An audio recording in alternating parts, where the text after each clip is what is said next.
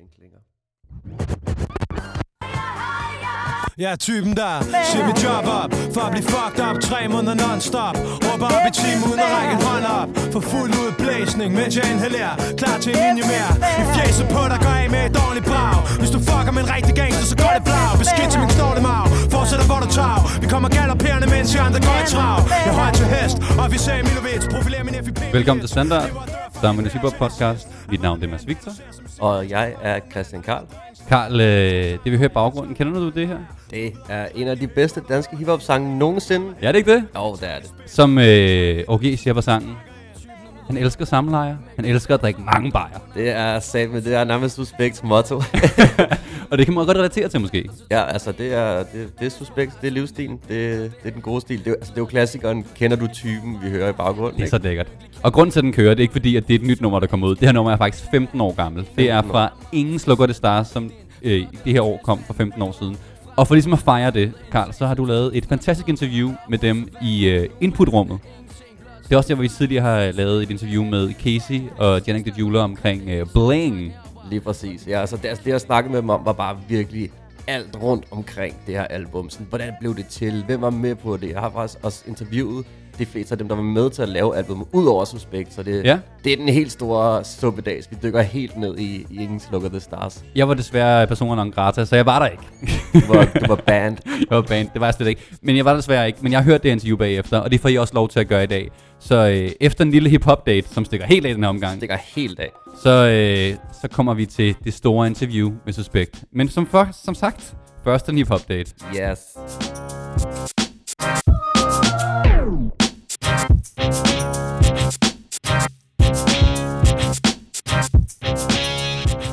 Karl, Karl, Karl, Karl, Karl, Karl. Ja, Hvad fanden sker der med 6 9 altså vi har, det er, jo, det er jo noget tid siden, vi har lavet en hip-hop date jo. Det er Fordi Vi, vi lavede jo det der med Casey, du snakker om, hvor vi lavede et live, øhm, live interview med ham. Så der var, der var ikke nogen hip-hop date. Så vi, altså, vi er måske en måned bagud, men det Ja. har jo været den sindssygeste måned for 6 9 Altså, jeg skal lige trække vejret dybt. Øh, fordi jeg, jeg ved også, du synes, det bliver lidt meget, når, når, ligesom, men når de altså- her beef-fortællinger bliver meget indviklet. Men det her, Nej, for jeg har hørt fra vores lyttere, at de godt kan lide, når vi går, går rigtig, øh, altså, du ved, Team C på den. Ja. Og det gør vi også her. skud til vores lyttere, de, de ved, hvad det gode er. Men hvis vi tager den her lidt, øh, lidt kronologisk til at starte med, ikke? ja, Altså først, så siger han, øh, siger han øh, hele sit management op. Altså han siger, fuck Treyway, ud med dem, ikke? Ja, så Treyway, det som han altid råber, det er jo ligesom en hentydning til, til en, en Bloods-bande, som også er hans management, Ja. som også er hans homies, tror han i hvert fald, og som også ligesom er hans beskyttelse. Det, det jo det, I gangverden, er, ja. i gangverden over det hele. Det er ligesom dem, der altid har haft hans ryg og givet ham lidt street credit. Dem fyrer han bare alle sammen. Og som Joe Budden altid siger, han er sådan, øh, hvem er det, du har bag dig? Altså hvis du gerne vil lave gangster shit, så skal du have nogle af de OG's med. Og hans OG's var så Treyway. Det er lidt det, og det er ligesom dem, der har gjort, han har kunnet disse Chief Keef og YG og alle de her andre mega psykopater. Dem har han simpelthen fyret, og det gjorde han vist, fordi nogen mener det, fordi at en domstol har sagt, at han ikke må associere sig med bander længere, Ja. Hvilket også ville være en god grund, men ifølge ham har slet ikke selv- nævnt dem. må slet ikke nævne dem. Det- De skal helt ud, ellers ryger han simpelthen ind og sidde. Um, men, men ifølge ham selv er der altså også noget at gøre med, at, at de udnytter ham De finansielt. har stjålet fra ham, ikke? Ja, han får ikke sit cut. Det var vist måske også dem, der var involveret, nogle af de her bandemedlemmer, i at kidnappe ham og røve ham for alle hans, uh, hans chains. Mm. Så der, der, der er i hvert fald mange gode grunde til, at han ikke gider hænge ud med de her mega voldspsykopater fra Treyway Bloods længere. Og så er der noget med, at en af hans tidligere associerede i Treyway, så skyder på en restaurant i New York, eller hvad, hvad er det for noget? Altså, det, det er ligesom det, der udløser det hele, faktisk. Han er i, i retten for at vide af dommeren, du skal ikke i fængsel, men du må ikke hænge med de her bandemedlemmer mere. Og han er så ude og spise med sit pladselskab på en rigtig lækker, dejlig hvor dejligt. Manhattan-restaurant. Ej, hvor De får dejligt. sikkert lidt champagne. Uh. Så alle sidder på den her restaurant, sidder sikkert og kigger på 6 9 og tænker, hvad fanden? Men der kommer den her bande så og prøver at komme ind til ham, hvor efter der så kommer et skyderi, fordi at øh, pladselskabets sikkerhed kommer op og toppes med, med de her bandefolk. Det ender med, at en fra banden bliver skudt, de stikker af. Men altså, alt det her sker samme dag, hvor 6 9 har været i retten. Ja, Og det ligesom, er dårlig timing. det er dårlig timing, og det sker også ligesom på den her fine restaurant, så det er ikke godt. Altså, det går, det går for alvor ned, og det er efter det her, at, at 6 9 så går ud og siger, fuck Treyway, I er alle sammen fyret. Ja, Det, det er nu, det begynder at gå ned. Man sidder lidt med en følelse af, sådan, det her det kan ende rigtig, rigtig, rigtig, rigtig galt. Og så derefter bliver han så, øh, så anholdt af FBI, altså med mange anklager. Altså det er jo ikke sådan, homie, du er taget med noget et eller andet, nu skal du lige bag på måneder. Det er altså livstidsdomme, han står til at kunne få. Altså, det er, for, det er FBI. altså, det, altså, hvad fanden foregår der, ikke? Hvis du sådan har det klip der nu, hvor han sidder i et interview, hvor han siger, Two things are fear, God and the FBI. Ja, okay. Du, altså, jeg tror, at begge to faktisk de er imod ham nu her. Men ja, altså, og det er det, der er det syge. Først så er der retssag om pædofili, hvor dommeren siger, du må ikke hænge med banden. Så siger han, fuck banden, der er skud, udveksling mellem sikkerhed og banden, og nu, altså efter det her i forvejen psykopat, kaotiske forløb, kommer de her FBI-anklager. Altså som, hvis han bliver kendt skyldig, så kommer han ligesom ikke ud igen nogensinde, eller først om rigtig, rigtig, rigtig, rigtig, rigtig mange år. Og hvad er det så, han, han, så bliver, han, han bliver dømt for her? Eller ikke dømt for, anklaget for? Jamen, Undskyld. øhm, Der, der er en af de ting der med, altså, han har prøvet at komme ind på noget territorie her, ikke? ja, Altså, der er en video af manden, ja, der sidder på telefon, og angiveligt laver et hit, altså bestiller et hit, ja. Potato, som er Chief Keefs fætter. Ja, som er en af dem, som vi også har fortalt om før, om den der store beef, de havde. Men simpelthen, han, han er blevet filmet, hvor han bestiller er et mor for 30.000 dollars. Det er så dumt. det kan godt være nu, så siger han, ja, det var bare for sjov, eller sådan, det var bare trolling. Men så da sådan, jeg, da jeg hørte ham sidst, så sagde han, eller hans, øh, hans forsvar sagde, at øh, han bare bestilte øl til Tato. 30 øl, eller hvad? Jamen, jeg ved det ikke. Altså, øh, altså det er fucking stupid. Altså, det er helt usandsynligt, usandsynligt psykotisk dumt. Um, men det er faktisk, altså, det er også ekstremt kompliceret, det her. Fordi Det, det er, man ved ikke rigtig, hvad der sker, vel? man ved ikke, hvad der sker, og man er slet... Man har et klart indtryk af, at 6 9 er sammen med den her bande, for de kan beskytte ham, og de får ligesom penge ud af ham, fordi mm. han er en Mm. rapstjerne. Ja, og der, og der er noget, du ved, autenticitet, som du får Ja. som kunstner, hvis du er gangster-rapper. Ja, præcis. Men der er ligesom, der er ingen, der har, nogensinde rigtig har troet, at 6 9 var hovedgangsteren i banden. Han var ligesom... Er det håret, der ligesom, øh, der, der ligesom tipper det for dig der? Jamen, jeg tror lidt, der, der tænker man, en bankrøver, han render ikke rundt. Der. det er nemt nok i sådan et, et, et, et, et, et, et, sådan et crime line-up, og sådan, who Ja. did it? Sådan, that guy. jeg tror, det var ham der. ja, men præcis. Men så, så derfor er det også lidt chokerende, at han har fået de her anklager mod sig. Fordi det er jo tre- 32 år minimum, hvis kendt skyldig. Ja. Flere af de her anklager kan give livstid. Anklagerne lyder på blandt andet det, der hedder racketeering i USA, som er vist oversættes til gangstervirksomhed. Ja. Simpelthen, han er anklaget for at være gangster. Um, men det er sådan nogle hæftige anklager, der ligesom, de love, de har i USA, er lavet for ligesom at smadre mafiaen i sin Præcis. tid. Så straffene er sindssygt høje. Så han kan godt blive måske dømt for, hvis nogle af de penge, som hans øh, management, som også er gangster, Treyway, har taget ud og brugt det til gangsterting, så kan han også godt blive dømt, fordi han er involveret i det på en eller anden måde, ikke? Lige præcis, og, og det som, det der er ved hans trusler blandt andet mod Tato, Chief Keefs fætter her, det er, ja. at han har sikkert bare tænkt det som trolling, men det har jo haft sådan real life konsekvenser, fordi dem han hænger ud sammen med, Ja. de har, altså, de er ikke fucking trolls. og, i- og i hvert fald så er der nogen, der har, ligesom har, har lavet et forsøget attentat i, imod uh, Chief Keef, hvor man kan sige, måske er det ligesom Treyway, der har været involveret i det. Men når du siger, at det er meget kompliceret, så er der også en anden grund, fordi der har været det her med FBI, har været ude at sige, at de også har tilbudt 6 9 og pas på ham, fordi at måske at Chief Keef eller Treyway vil komme imod ham Lige præcis. og prøve at slå ham ihjel. Lige præcis, og, og faktisk er der mange, meget, der tyder på, at timingen, grund til, at han blev anholdt, er fordi, efter han går ud og siger, fuck Treyway, som er en reel bande i New York, altså han siger, fuck dig til nogle rimelig sindssyge folk, Ja. som FBI overvåger. De har simpelthen øh, aflyttet de her, den her bande, og på deres aflytning, der, der kan de så overhøre de her bandemedlemmer snakke om, Konspirerer et mor. ja, konspirerer basically for at myrde, efter, altså om at myrde 6 9 Den er ikke? god. Så de ringer til 6 9 de er sådan, hey bro, af alle dem der er bandemedlemmer, du plejer at være venner med, som du nu har sagt fuck dig til, de, de har tænkt sig at dræbe dig nu her. Den er Så- ikke god. Ja, så de, de skal efter sine, så prøver de at tilbyde ham beskyttelse. Han siger nej. Han siger nej, og så er det der, de anholder ham simpelthen for, at der ikke sker noget vold, noget drab. Så, så der er de her øh, rygter, eller der er i hvert fald folk, der, der øh, tænker over på nettet, om han måske er ved at snitche, Ja, og ligesom og, og, og få de andre bag lås og slå. Jamen, det kan godt være, der er noget der, ikke? Og det hele er bare et smokescreen, men, men det er svært at sige. det er svært at sige, men altså forestil dig, lige nu der står han til ja, flere gange livstid, Ja. alle de bandemedlemmer, han har anholdt med, at dem han lige har sagt fuck dig til, som altså er ude på at dræbe ham, alle er mod 6 9 Du kunne næsten ikke være i en dårligere situation end ham. Um, der er allerede rygter om, at han er blevet konfronteret i fængslet. Han er lige blevet flyttet til en afdeling af fængslet, hvor folk, der samarbejder med, med FBI eller politiet, Okay. plejer at sidde i. Det betyder ikke, at han nødvendigvis har snitchet, men han er i hvert fald flyttet et sikkert sted hen, fordi Hvor folk, man kan passe på ham. hvor man kan passe på ham. Men altså, det er en, en helt sindssyg udvikling, det her har taget. Jeg tror ikke, man kan nærmest... Han en dårligere uge.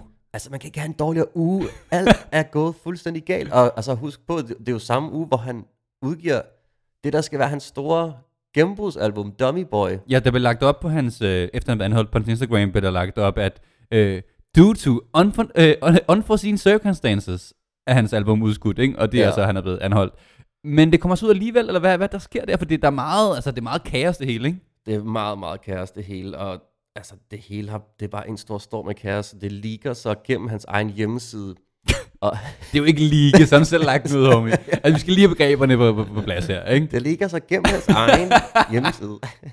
Men altså, altså, det jeg tror, der er sket, er bare, at, øhm, at de har aflyst albummet. Øhm, men så har de simpelthen glemt at, at ligesom fjerne det fra hans hjemmeside. Ikke? Ja, altså, han har da ikke selv nogen interesse i, i at leak det på sådan en underlig måde. Fordi der kan du downloade det gratis jo. Så det var ligesom man ikke, Ja, så det var ikke, det kunne man en kort overgang. det Ikke? er fandme dumt. Sygt dumt. Så Jeg det tænkte, det var sådan en ting, så kunne han tjene penge på det, og så, Nej, nej. og så har han, han penge til advokater. Det var nemlig ikke på nogen streaming-sider, det var det er kun dumt. på hans hjemmeside som, som en oh, det download. Og, altså, det var rigtig, rigtig dumt. Men den er så ude nu, også på alle streaming-siderne. Og der er jo en del, altså rigtig mange sange på, ikke? Han, han følger tendensen der, ikke? Men der er også en del uh, store navn på. Skal vi nævne, altså vi nævner selvfølgelig uh, Nicki Minaj er på, To gange, ja. Kanye West er på, Også to gange. og hvem ellers på? Så Lil Baby og Gunner, som er sådan de nye seje Ja. ja. Atlanta-rappers. Um, der er Tory Lanez med et omkvæd selvfølgelig. Der er en, der hedder Anuel A, som er sådan en ham reggaeton-artist. Altså det stikker i vildt mange retninger, og det er den, det er en store pop-gennembrud. Altså, ikke? det- det er virkelig der, hvor man kan se, der er lagt op til, at der skal være mange hits på, ikke? Der, du ved, der er til det spansktalende publikum, der er til uh, alle de folk, der kan lide Kanye, alle de, det skulle være albummet, som skulle stikke af, ikke? Fuldstændig. Ved du noget om, om, om det er stukket af? det er stukket rigtig, rigtig meget af. Nok ikke lige så meget, som det kunne, hvis det var udkommet på lidt mere fornuftig vis, men især i dagene efter det udkom, så hvis du gik ind på global charten eller, eller, eller den danske chart, så var det ligesom halv julesange, halv 6 9 Altså det streamer afsindigt godt. det er en god kombi. ja. Og jeg tror, vi skal lade, lade det være op til vores lyttere, om, om det her det så er enden på 6 9 eller, eller han kommer tilbage. ja, Free 6 9 er, er det noget, vi siger? Free 6 9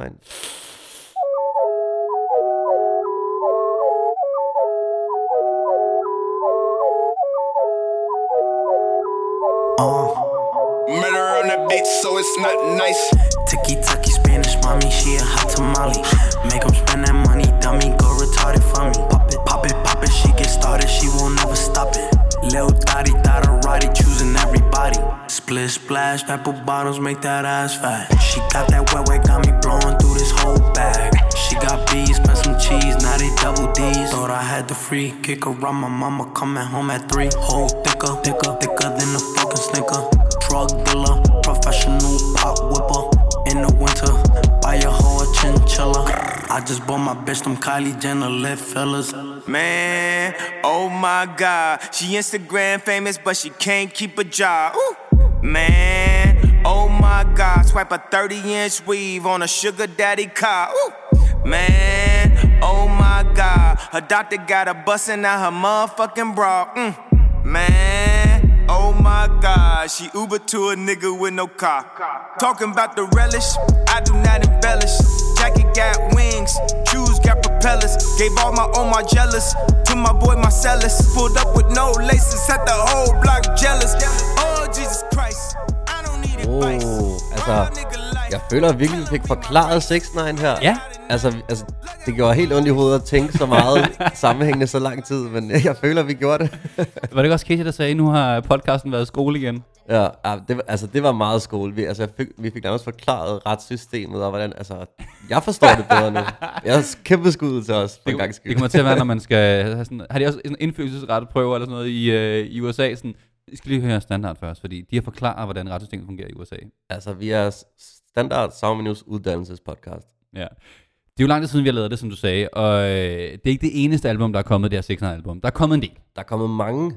Altså, jeg, jeg ved ikke, hvad der er med rappers. Det er som om, så går det op for dem. Uh, året er næsten slut. Vi, vi må heller lige skynde os at udgive de der sange, vi har. Er det sådan noget med, at der kommer festivalår, eller øh, jeg ved det ikke. Jeg, altså, jeg ved det ikke, men der er, altså, der er afsindig, afsindig mange ting, der er udkommet. Um, Måske det er sådan noget med, ikke? Ja. At det her, det kommer, du, det, det kommer du også til at hoppe på, ikke? Du sidder og laver alle de der year-end lister, ikke? Ja. Og så kommer lige pludselig albumet lige før året er slut. "Ah, Men jeg kan godt huske, han kom med en plade. Ja. Han skal også på. Hun skal også på. Ja, det er det. Men det, de kommer næsten for sent, eller sådan rigtig mange har jo lavet de der lister allerede. Men lad os øh, prøve at gå igennem nogle af dem, øh, uden at gå lige så meget detaljer, som vi lige gjorde med 6 9 sagen Ja, det, det er fedt. Vi bruger bare sådan en tredjedel podcast på 6 Nine's retssag, og så alle andre album, dem kører vi bare lige hurtigt igennem. Nej, jeg synes, det er en god idé, fordi vi kan jo ikke nå at gå i dybden med alt. Altså, vi vil rigtig gerne lave en podcast om hver af de her album. Ja. Men måske vi bare lige laver en lyn, lyn, lyn anmeldelse gennemgang-agtig. Lad os gøre det. Earl Sweatshirt. Ja, Some rap songs. Altså, hans nye album. ja. Altså, fucking godt. Han er sej. Er det det? Altså, det er fucking godt på Jeg har ikke sådan, hørt det. Det vil jeg gerne være helt ærlig at sige. altså, det er, sådan, det er godt på en måde, hvor jeg har lidt svært ved virkelig at blive sådan for alvor forelsket i sangene, ikke? Men Ja. altså, han er jo bare en rigtig god rapper. Han har sin egen stil, sådan ja. korte, weirdo, stener, meget MF Doom-agtige sange. Jamen, det er også... Øh, jeg har hørt en del af hans, hans musik, mm, men det har aldrig ved, altså, det har aldrig sådan 100% fanget mig. Det er Nej. sådan, jeg hader det ikke, men jeg elsker det heller ikke. Det ligger sådan... Men han rapper også lidt som om, han er enten er sådan lige var vågen, eller lige var faldet i søvn, ikke? Det er sådan meget langsom mumler, har en blond-agtig. Men jeg, altså, jeg er sådan... Jeg synes bare egentlig, det er meget fedt, at han findes på den måde, at han var så hyped engang. Man, man troede, at han ville blive sådan en action-rapper. Han er bare sådan, han har lige fundet sin egen stil, og han, han gør sin egen ting på den måde. Vil du anbefale det? Jeg vil klart anbefale det, men der er måske nogle andre album, vi kommer til at snakke om, jeg vil anbefale endnu mere. Okay, lad os tage den næste så. Meek Mill, Oh, Championships. Det store Meek Mill comeback. Det er nemlig comeback-album, og det er fordi, at ligesom han, han var lidt dræbt af Drake, ikke? Han blev altså massakreret. Det Lad os sige det sådan der. Øh, og det er ligesom om, at, at Meek Mill er blevet venner med alle igen, og folk er også blevet venner med Meek Mill igen, ikke? Altså, folk er sådan, nå, han er sgu cool nok ham der. Og han blev jo også på en måde sådan en galionsfigur for hele det her politiske opgør med, med USA's øh, retssystem. Vi snakker meget om retssystemet i dag. Retssystem. Det, er temaet. Ja. Um, men det her med, at han ligesom blev ved med at blive sendt i fængsel af en, af en dommer, fordi han hele tiden var på, uh, på prøveløsladelse, og hele tiden blev hævet ind af fængselssystemet igen. Han, sådan, Jay-Z skrev i New York Times om det. Ja. Nu har Meek Mill selv skrevet i New York Times om det. Det er Ja. ligesom, han er virkelig blevet en politisk kampfigur, og det har ligesom givet ham en ny identitet efter, fordi før var han jo bare rapperen, Ja. Nicki Minaj slog op med, og Drake dræbte. Ja, og så, øh, og så kunne rap på præcis den samme måde, lige meget hvad beatet var. Ja, jamen det, han har et flow. Men det, der er sjovt her, det er, når vi siger, at Drake dræbte ham, ja. så er det måske også lidt Drake, der genoplever ham. Fordi der er også en sang med Drake på her. Der er en sang med Drake på. Ja. Altså, det havde man ikke troet skulle ske, vel? Ja, men det sjove er, ikke? Altså, sang med Drake er fin, ja. Men det er ikke den, der har fået mest omtale. Nej. Det er nemlig en sang, han har lavet sammen med, øh, med Jay-Z. Og det er nummer, der hedder What's Free. Og grunden til, at den, den er så omtalt, det er, at folk begynder at spekulere i, det er så Jay-Z, Kanye West på det Uh. track her. For der har været mange år, ikke? De, altså, de er jo nærmest brødre, ikke Jay-Z og Kanye. Det er det nemlig, men der har rygterne her, rygterne her sviret. Ja. Er de ikke venner mere? Ja. Og nu lyder det meget sådan venneragtigt, men er der skov i venskabet, ikke? Ja.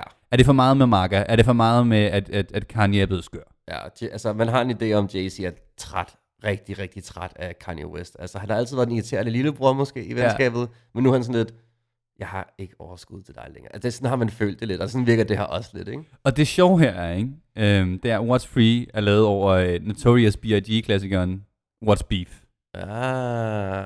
Det, det er mere eller mindre samme, beef, øh, samme beat, og det er samme måde, det bliver rappet på, ikke? Og Jay-Z har det der ha ha ha ha ha Præcis. der, ja. Og hvis man lige tænker tilbage, Kanye er lillebror, ikke? Ja. Han siger, my big brother was Big's brother. Det siger han tilbage, ikke? Det handler om Jay-Z, det nummer, han laver på, øh, Ja, nummer ja, hedder. ja. Det er lange år, år siden, ikke? Ja. Så der, der, der, der, er meget lagt op til, at de ting, som Jay-Z siger, godt kunne være det til, til Kanye. Ja. Og folk var rigtig meget op at køre. Men der er jo kommet det her tweet fra Jay-Z, hvor han siger, at det ikke er til Kanye. Og, og nu, øh, nu læser jeg op her, hvor han så siger, øh, The line clearly meant not pit me against my brothers, no matter what our differences are. Parentes, red hat. Now, g- now go pick up uh, Meek album. Meek and Drake together. ja. Altså han siger, alt er bare peace, lad os stå sammen, bla bla bla. Men, Altså, mund, altså der, var jo, der var lidt der, ikke? altså han, han siger, lad være med at sige, at jeg er uvenner med folk, bare fordi jeg er uenig med folk. Ja. Og det er jo fair nok. Men det, altså det er meget sjovt, den måde gæsteoptræderne har virkelig altså, skabt røre, ikke? Der er også der er en Cardi B gæsteoptræden. Ja, den tænker jeg også over. Og Cardi B har jo mega beef med Nicki Minaj. Det er, altså, det er, Og Nicki Minaj det er et bitch move, det der. det er et bitch move. Nicki Minaj er jo slog op med Meek Mill i sin tid, ikke? Ja. Så, Lad, som han vil sige det, de bliver enige om det. ja, det var begge to. og så ved du det ikke, hvad dem begge to. Ja. Men så, så, så der var ligesom også det her med Cardi B features, så der er Drake feature, som, Ja. som er sådan, wow, Drake er på. Ja. Så er der Cardi feature, hvor man tænker, okay. Og Ja. så er der Jay-Z, hvor alle har været er det et Kanye? Det er, sådan, sådan, det er som om Meek Mill er næsten, ej, det ville være sådan at sige, han er druknet, men det, der har været meget røre om, om gæsteoptræderne. Men det er jo også, det vil sige, det er forholdsvis nemt for Drake at tilgive Meek Ja. relativt til, hvad Pusha T nu har sagt til ham. ja, altså jeg vil sige, det er nemt at tilgive en, man har tæsket, ikke? jeg, øh, jeg synes faktisk, det er godt album, det her. Ja. Altså, det, der er ikke noget nyt. Det er Meek med på en eller anden måde, ikke? Ja. Altså, jeg vil, der er to ting, man kan sige altid om Meek Mill. Det er alle hans albums og mixtapes, han nogensinde har lavet, er 4 ud af 6 stjerner. ja. der er altid sådan sidst 4-5 sange sidst på album, der var bra, sådan R&B sang Ja. ja. eller, eller klubsang. Og der er altid nogle sindssygt gode sange. Og den anden ting, man altid kan sige, introen er altid fucking sindssyg på alle Meek Mills Ja. albums. Her der er det, at rap, han har et sample af Phil Collins in the Air Tonight, og virkelig sådan, ja.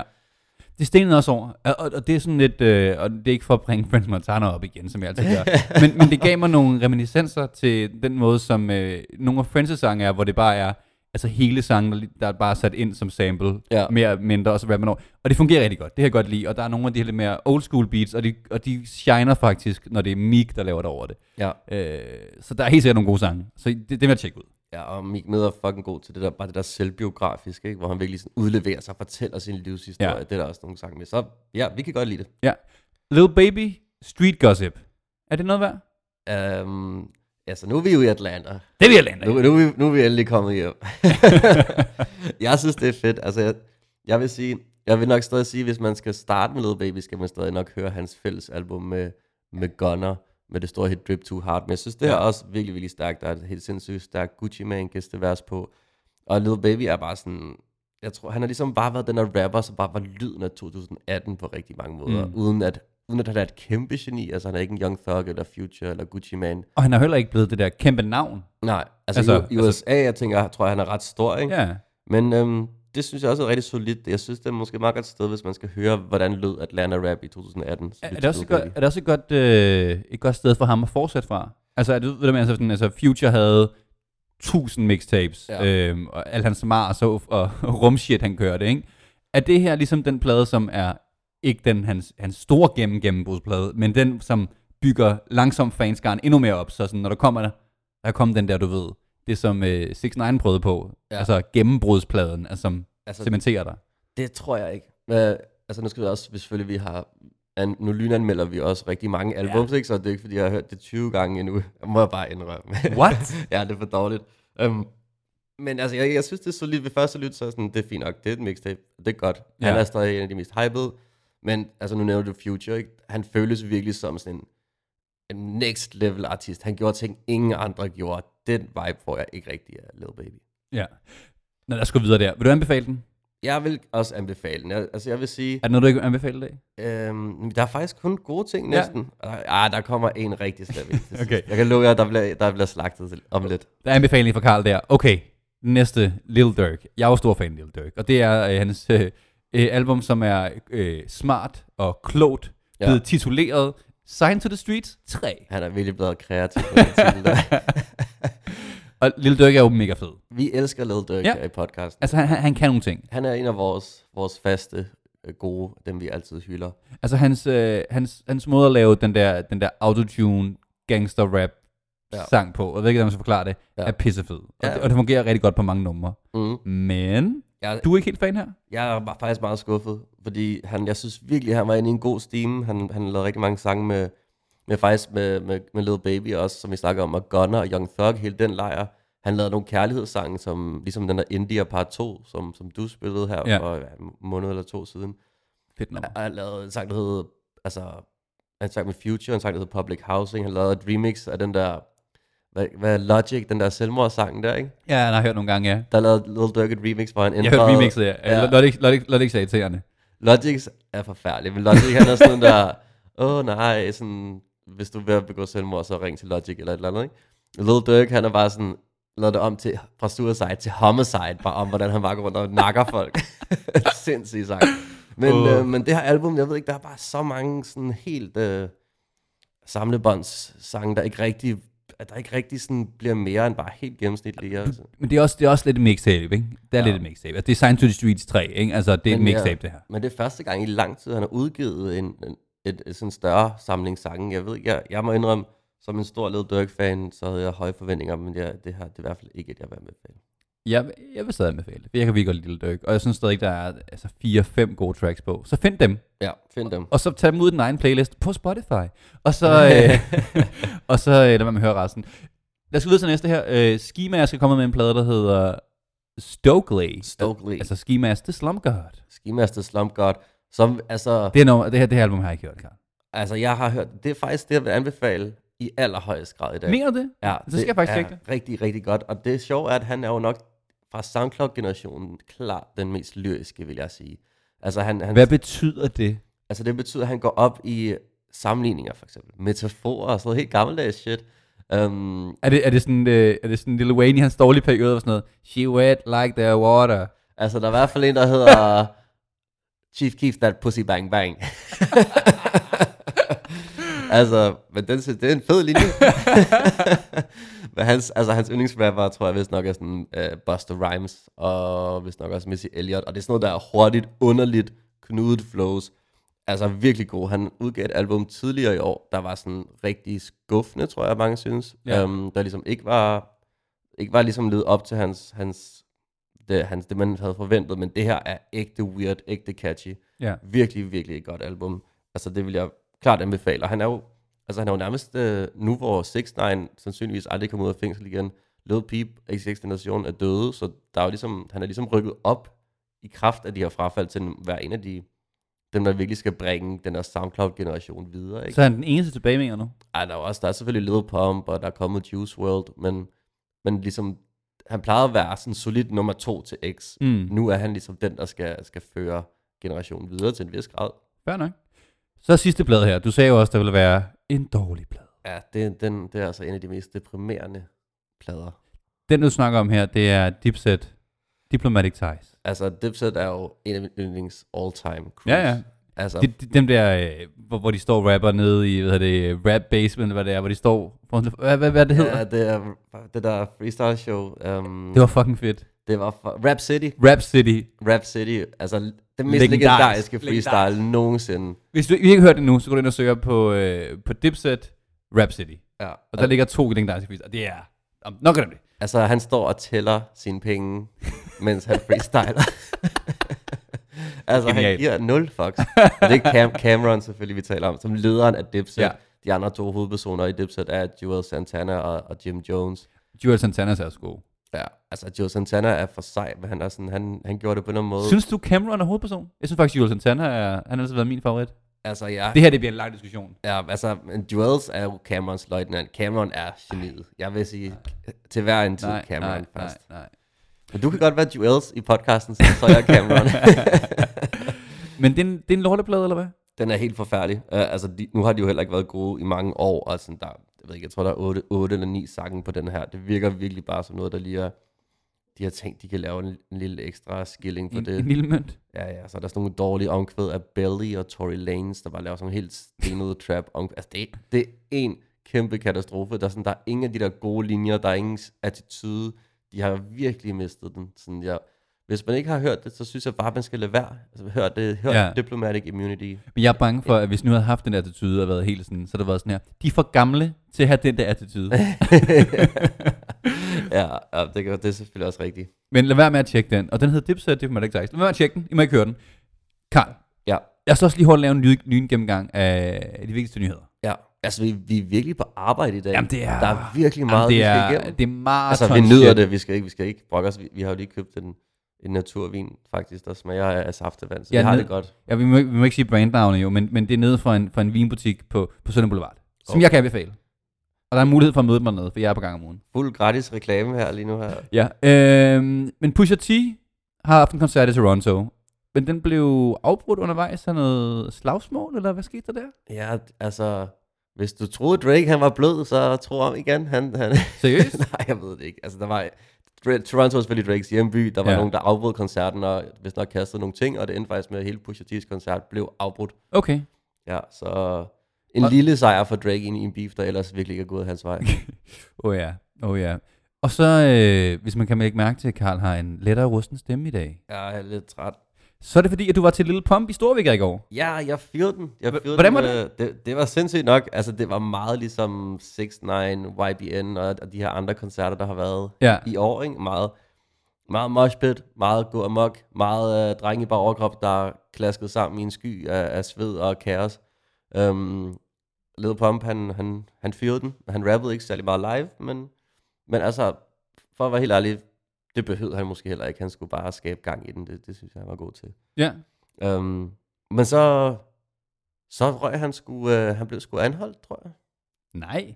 Jo, uh, fordi det lige sket det her, i det vi op, indspiller den her podcast, men han har lige fyret op for en, um, en, uh, en Instagram live, hvor han sidder på bagsædet af en politibil, og er blevet... For, I København, eller hvad? i København, der det er sådan danske politimænd, og hvor han til synligheden er blevet arresteret. Og jeg synes, man kan høre i videoen, som han har slettet igen, Ja. synes jeg, man kunne høre, han sagde noget med, at øh, hvor skal vi hen? Og så sagde de, vi skal til, vi skal til border, vi skal til, den til lufthavnspolitiet. Så det er nok i lufthavnen, han er blevet taget. Ved ikke med hvad, eller hvad der præcis er sket. Um, så Og så, og det vil sige, nu er øh, øh, øh, Slumgod den sidste tilbage. det danske politi har taget, har, har taget Lille Pump. tænk, det var os, der skulle knække Lil Pump. Men han sidder på det, i den her video, så har han ragt fuck til politibetjentene. Det er også lidt, åh oh, nej, Det er bare stupid. det er meget stupid. Men altså, vi kommer til at lave op og tænke på det her. Følg Altså- med. Følg med. Ja, altså vi ringede faktisk til politiet og, og spurgte dem, om de kunne fortælle noget om, om Led Pump. Ja. Hvor de bare sådan... I retssystemet igen, ikke? ja, Det er, den, det, det er den røde tråd. Der er en rød tråd, for en gang skyld. Men ja, politiet, de var bare sådan der... I er ikke engang rigtige journalister, I får ikke noget at vide. så skud til politiet for ikke at sige noget som helst. Det er ikke i orden. Det Det er er orden. det sidste nyhed, vi har for i dag. Ja. Kanye og Kim Kardashian, de har taget en, en privat Boeing, eller hvad, hvad er det for en nyhed der, Karl? Den her har du puttet ind i sidste øjeblik, og den har jeg ikke set. Hvad er, Ja. det, hvad er det for noget der? Altså, det, der er, i programmet har jeg skrevet Boeing med caps lock, ikke? Og det er fordi, det er ikke bare en privat jet. Det er en privat Boeing. Altså en Boeing, En Boeing. altså en kæmpe... En, altså sådan en, du ved, sådan en, hvor der kan være hundredvis af mennesker. Sådan en kæmpe hakker, man tager, hvis du flyver til, du ved, til, hvis du flyver til LA eller et eller andet. Altså en kæmpe, kæmpe, kæmpe, kæmpe fly bare til ham. Altså jeg blev nødt til at læse op fra nyheden, at jeg fandt ud af, at den havde... Det er dobbeltdækkerplan. Hvad er det for en... Undskyld, det her det er for sindssygt. Det, ja, altså ham og Kim Kardashian, de var sådan der, nej, vi gider ikke private jetten. Vi vil private Boeing den. Ja. Den har to etager. den har en biograf. Det, det var fair. Den har et workout-område. Ja, Og så har den selvfølgelig et kæmpe master bedroom. det er for sindssygt. På et fly, bro. Det er jo for sindssygt. Altså, det er Altså, sådan deres flyture er bedre end min lejlighed. langt bedre. Altså, det, nu skal, ikke, ikke, Ej. lang, altså, ikke langt bedre. Ej, det, det, du har en flot lejlighed. Du har, du har et bord af marmor. Skud ud til det bord. Men øh, selvfølgelig så er folk på nettet jo blevet skide sure på Kanye og Kim Kardashian på grund af CO2, eller hvad? CO2. Åh, oh, det er, ej, det er den mest 2018 måde at blive sur på. Ja, og vi skal selvfølgelig ikke inddrage i politik i standard. Altså, det, det holder vi os totalt ud af, hvis sådan skud til drivhuseffekten. Men skriv, skriv til os, hvis du... Altså, helt ærligt, ikke? Enten så er man sur over CO2, ja. eller så synes du bare, det er for sindssygt, at Kanye har taget en Boeing. Måske lidt af begge dele. Men jeg kan godt vide, om vores lyttere er CO2-farvet på, på Kanye og Kim Kardashian. Yeah. Weezy out of here.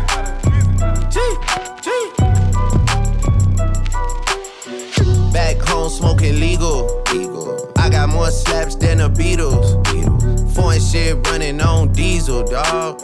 Playing with my name, that shit is lethal, dog. Who you see? What? Don Corleone. Trust me, at the top it isn't lonely. Everybody acting like they know me, dog. Don't just say it now, you gotta show me what you gotta do. Bring the clip back empty.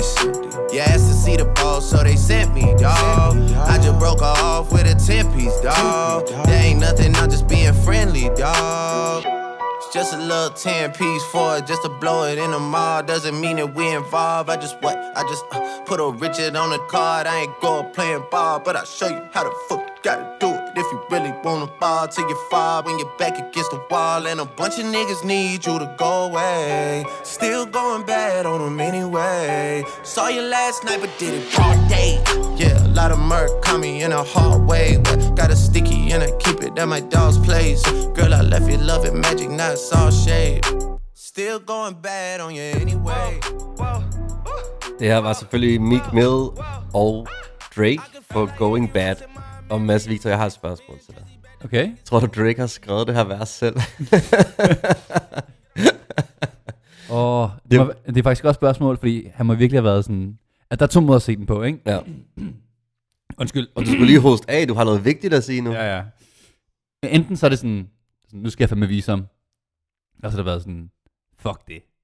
Nu fucker jeg ham dobbelt. Nu får jeg, nu får jeg en til at skrive det igen. Altså, det syge er jo, at hele beefen startede med, at Drake havde et feature på et Meek Mill album, som Meek Mill blev sur over, at han ikke mente, Drake havde så- skrevet selv. Så tænk, hvis han igen finder ud af, at Drake ikke har... Den der beef startede med, at han, han, han, han var sur over, at han troede, at, at, at Drake havde knaldet hans ekskæreste. Uh, Nicki Minaj? Ja. Altså, det, nu, nu går du Freud i den. Ja, det er det Freud, det der. Og, og jeg, jeg, altså, jeg Men de ikke, var også enige om, det slog op, jo, så du har ret. ja, ja, præcis.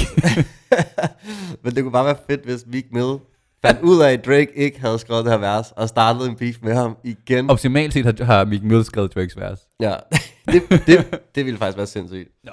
Inden vi går videre over til øh, det gode interview, Karl lavede med Suspekt omkring Ingen Slukker The Stars, skal vi lige omkring vores øh, sponsor Spotify. Og som noget helt nyt har vi vores egen playlist på Spotify. Ej, vi har haft det, vores egen playlist på Spotify i fucking lang tid. Og det er vi super glade for, at I, at I følger. Og vi opdaterer den med alt det fedeste musik, både som vi spiller i programmet, men også ting, som vi generelt synes er pissefedt at høre på. Men der er jo sygt mange andre fede playlister på Spotify. Blandt andet en, der hedder øh, DK Rap, der har fokus på ny dansk hiphop. Og Karl, igen, som du gør hver uge, har du været at tjekke og finde det fedeste nummer for den øh, playlist nu her. Hvad har du, øh, hvad har du fundet? Ja, du har ret, Mads. Uge efter uge, der pukler og knokler jeg for at finde den bedste sang. Ej, så svært er det heller ikke, for der er mange fede sange. ja, det, det, det er en dejlig chance, det må jeg sige. Um, jeg er selvfølgelig nået frem til altså, den uomgængelige sang den her uge. Det er Casey og Gilly med Mama. Husvennen Casey. Og hos Svend Casey, og skud til forrige episode, hvor, hvor Casey jo var gæst. Husk også at tjekke den ud på Spotify. Yeah. Bortset fra det. Men altså, sangen hedder Mama. Ja? Det er en sang om deres mor. Prøv at høre. Det er sødt. Det er sødt. det kan vi godt lide. Har du spillet det for din mamma endnu? Skud til min mamma, faktisk. Og skud til min mamma. M- mere skud til min mamma. Jeg prøver, min mamma, hun smuttede til Italien, hun bor dernede i en villa, og hun skriver aldrig til mig. Det var en af- af- afvej. Oh. det var, jeg siger det faktisk bare, fordi jeg ved, at min mor lytter til det her, og det får en bedre julegave. I hvert fald, Casey, Gilly, mamma, altså, alle elsker deres mor, også Casey og Gilly. Vi elsker vores mor, det er snart jul. Hør den. Det kan jeg som sagt tjekke ud i playlisten DK Rap i Spotify, hvor du kan lytte til alt det musik, du elsker, ganske gratis.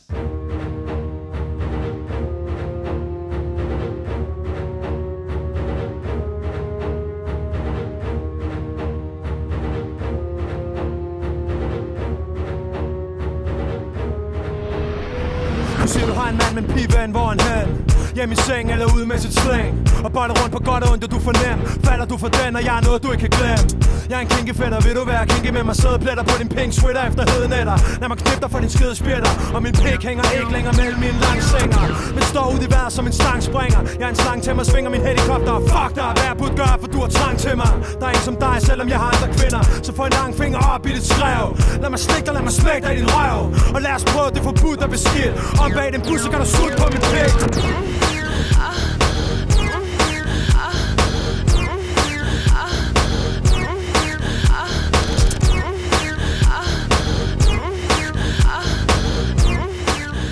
Hvad er det, de siger, når de laver den live? Er det ikke sådan noget, Karl har knippet til den her sang? Karl har knippet til den her sang.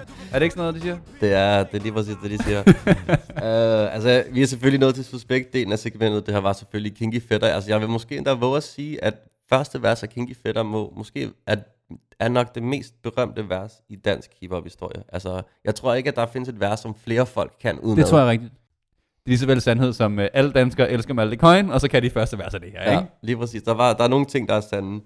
Og altså, ja, det, det er måske også et meget godt tegn på, hvor indflydelsesrig Kinky Fetter har været, og hvor indflydelsesrig det album, det kom fra, Ingen Slukker the Stars, har været. Altså, det ændrede dansk hiphop. Det ændrede alting.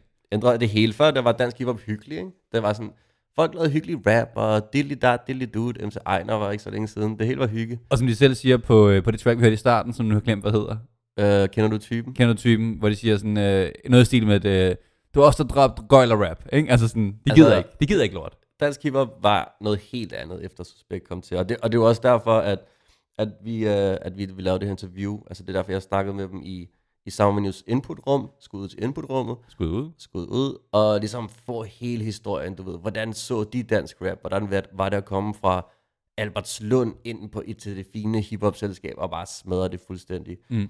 Og du laver altså faktisk et halvanden time langt interview, og det vil jeg gerne lige give dig credit her. Det er fandme godt re- researchet. Tak, tusind tak. Du er ukarakteristisk flink i dag, men uh, det må være julestemningen. Fordi jeg er fuld.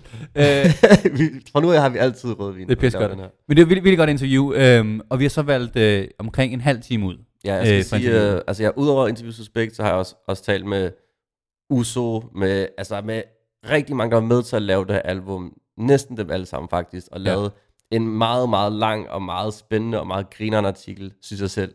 Men det er selvfølgelig det suspekt. Det var meget, skulle sagt det, men ja. Um, ja, pis. Men den kan du finde på Soundmanus hjemmeside. Og soundmenu.com. skud Savnernes hjemmeside. Så skud ud til hjemmesiden for en gang skyld. Savnernes.com. Så, så du kan være, altså vi har et uddrag af interviewet her, og så kan man, hvis man har lyst, hoppe ind på hjemmesiden og, og læse ligesom, hvad alle de her forskellige folk siger om, ja. om, om albummet og tilblivelsen, og der er nogle seriøst langt ude historier. Og man må jo skrive til os, hvis, hvis man gerne vil have mere end de 30 minutter, og vi så skal lægge, øh, lægge hele, øh, hele interviewet ud på en eller anden måde. Ja, altså vi har det, vi er lidt sådan teaser-agtige i dag, faktisk. Ja. Men øh, her om lidt kommer der øh, 30 minutters øh, interview, cirka. Og hvad er det, vi går, går igennem der? Altså, det er faktisk det stykke, hvor vi snakker rigtig meget om selve sangene og historierne bag. Um, og ligesom om, hvordan selve musikken blev til. Og det, det lyder måske meget teknisk, det Ja. er det ikke. Nej. Jeg kan love, at uh, By D fortæller om, hvordan en af sangene handler om dengang, han smadrede Stig Tøftings bryllup, og faktisk også datede Stig Tøftings søster. Ja. Og Og der er også noget med noget, med noget boogie, og noget med noget, med noget hår. Og så vil jeg ikke sige mere. der er også tis involveret. Ja, det er der også. øhm, det er teaser. Efter vi har, øh, du hørt klippet her fra Suspekt, så vil vi øh, snakke om, som sædvanligt, de bedste tracks, vi har hørt i øh, de sidste par uger. Men øh, lad os høre det. Kan du ikke stavsæk, det er FIP og alle vores plader De bliver stadig væk, red væk, så hold din kæft Grund til så mange piger har haft hånden om min kæft som Johnny Depp. Alting i røg vil blive en succes. Nu et sæt på Table Rex, der blæser folket væk. Nyder dagen og smækker lort ud ud af banen. Rydder banen, men skyder, mens jeg krydder kagen. En hånd af min pik og en hånd i skridtet på de unge damer. Jeg holder skidtet, mens du slikker spær med min brugte laner. For jeg er vaner som kidnappende kolumbianer Plus min AVP partisaner altid holder våbne klar. Og tager helvede ud af dig som din fordrukne far Din sofa smæk med numsen bar. Mens du må humper fra Min tro pakker flok tropper op for at lukke din bar. Jeg støber mit pis og finder et andet sted at hugge det fra. Der skal med en storm i et glas vand for at slukke en star Tilbage og bliv din bitch, det er suspekt. Tre fuckers i din gade, så er du væk. Dit lorte hold, jo, det er skuldtæt. Smækker du dum, så hold nu kæft. Tilbage og bliv din bitch, det er suspekt. Tre fuckers i din gade, så er du væk. Dit lorte hold, jo, det er skuldtæt. Smækker du dum, så du nu kæft det som vi kan. Det er derfor I står på sidelinjen. Tving dit sol split Smid op på min pæk Skid på mig når viljen til at sende en misfornøjet blik. Skid på tøjet Bare penetrer for en ens fucking klæk Som en stiv to striger en irriterende herfest Med naboer bandede tanker. Planer om at likvidere. Realisere en hver fucking drøm hvert vas eller sip Aktivere en hver fucking tankestrøm Og det er de færreste ting der ikke har konsekvenser. De særste ting der kan ske for de værste mennesker. Det er vi hele vejen. Du føler dig til sidesat Men i fuld ret for du er plattet Du er skrideskat Det eneste du nogensinde har været god til at bare glide på dit blødspat At vi så kan ikke fuck for en Det kan du stadig ikke fat Så lad mig mindre om at det er Suspekt der styrer her. Lad mig mindre om at det er vores Så har alle fået fyldt deres glas og er klar til at dykke ned i, uh, i musikken for alvor. Faktisk måske før, før vi kaster os helt ud i den dybe snak. Så jeg fik faktisk også at vide, at der er et ret sjov historie omkring skudtæt. Fordi noget med, I har spillet den her sang i Boogie. Ja, og det er en sindssyg ting, mand. Der var sådan en eller anden, der var sådan en homokal, der, øh, der lavede øh, sådan noget face, hvad hedder det, maske på os. Make-up? Og, og, ja, make-up. Og, og det, øh, det endte med, at vi var helt gule i ansigtet, undtagen øh, længere end hertil. Så var det helt hvidt, så vi stod som sådan nogle gule, øh, sådan nogle gule mærkelige rummænd. Og så kunne du se kanten, han havde lavet hertil. Det lyder ligesom videoen til, er det til Kælling, hvor, hvor, dig, hvor du, Andreas, er helt rød. Det var bare over det hele. Men det- altså, udover at de var helt gule, Har du optagelsen af det? Det, det Ja. siger du ikke, at du har, vel? den er på YouTube, Men selve, selve optræden, men den er meget dårlig kvalitet, så vi har desværre ikke taget den med. Men man kan se den på YouTube, meget grynet, i, altså i meget Det var intense. virkelig grimt. Men Jeg, jeg, jeg Var det det, du ville snakke om? Nej, Det var jeg, slet ikke det. Synes bare, I var så gule. Nej, der er, også, der er selvfølgelig også det med, at var det jeres første tv-optræden i virkeligheden? Jeg kom til at tisse i hende der, øh, hvad hedder den, Boogie shampoo. Jeg håber, jeg kunne høre det her. Jeg tænkte bare, fordi så hver gang jeg så Boogie efterfølgende, så når hun stod med sit flotte hår, så var, så var mit tisse i hendes hår. Det, det er første gang, jeg indrømmer det. Hvor fandt du hendes shampoo henne? Ude på badeværelset. Ude, ja, fordi der var sådan noget, hvor man kunne gå i bad. Stod hendes navn på den? Nej, men hun var den eneste vært, tror jeg. Så det var ligesom hendes. Det var hende, der gik i bad der. Men jeg interviewede faktisk Ralle Malone, som er en... Han var med til det. Som var... Ej, begge to pissede i hendes shampoo. Jeg vil ikke hænge mod. Men han fortalte faktisk også, ud han fortalte faktisk ikke den her historie, men jeg er glad for, at vi fik den med. Han fortalte også, at, at du, Andreas, på det her tidspunkt uh, fulgte en, uh, en terningernes filosofi. At noget med, at du, du troede på terningernes kraft. Så I havde, så hvis du ligesom, du slog med terninger og, og valgte, hvad du skulle gøre ud fra det. Ja.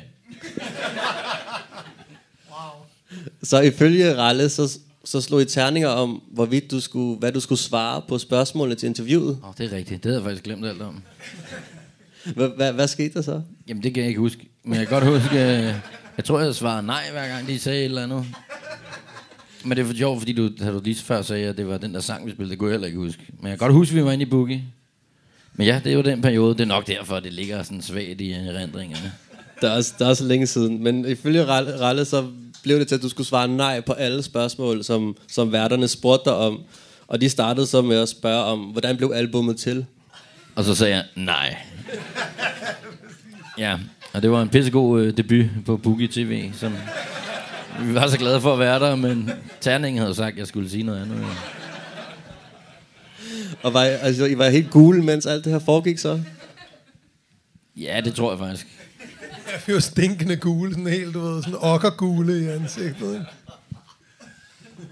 Okay, lad os, øh, lad os komme over til musikken. Lad os måske igen øh, starte med et citat fra, fra en af dem, der er med. Det er stadig Ralle, som, som har endnu flere gode historier at, at byde på. Her der siger han, deres, altså Suspects første album handlede om at skære halsen over på folk og pisse dem ned i halsen.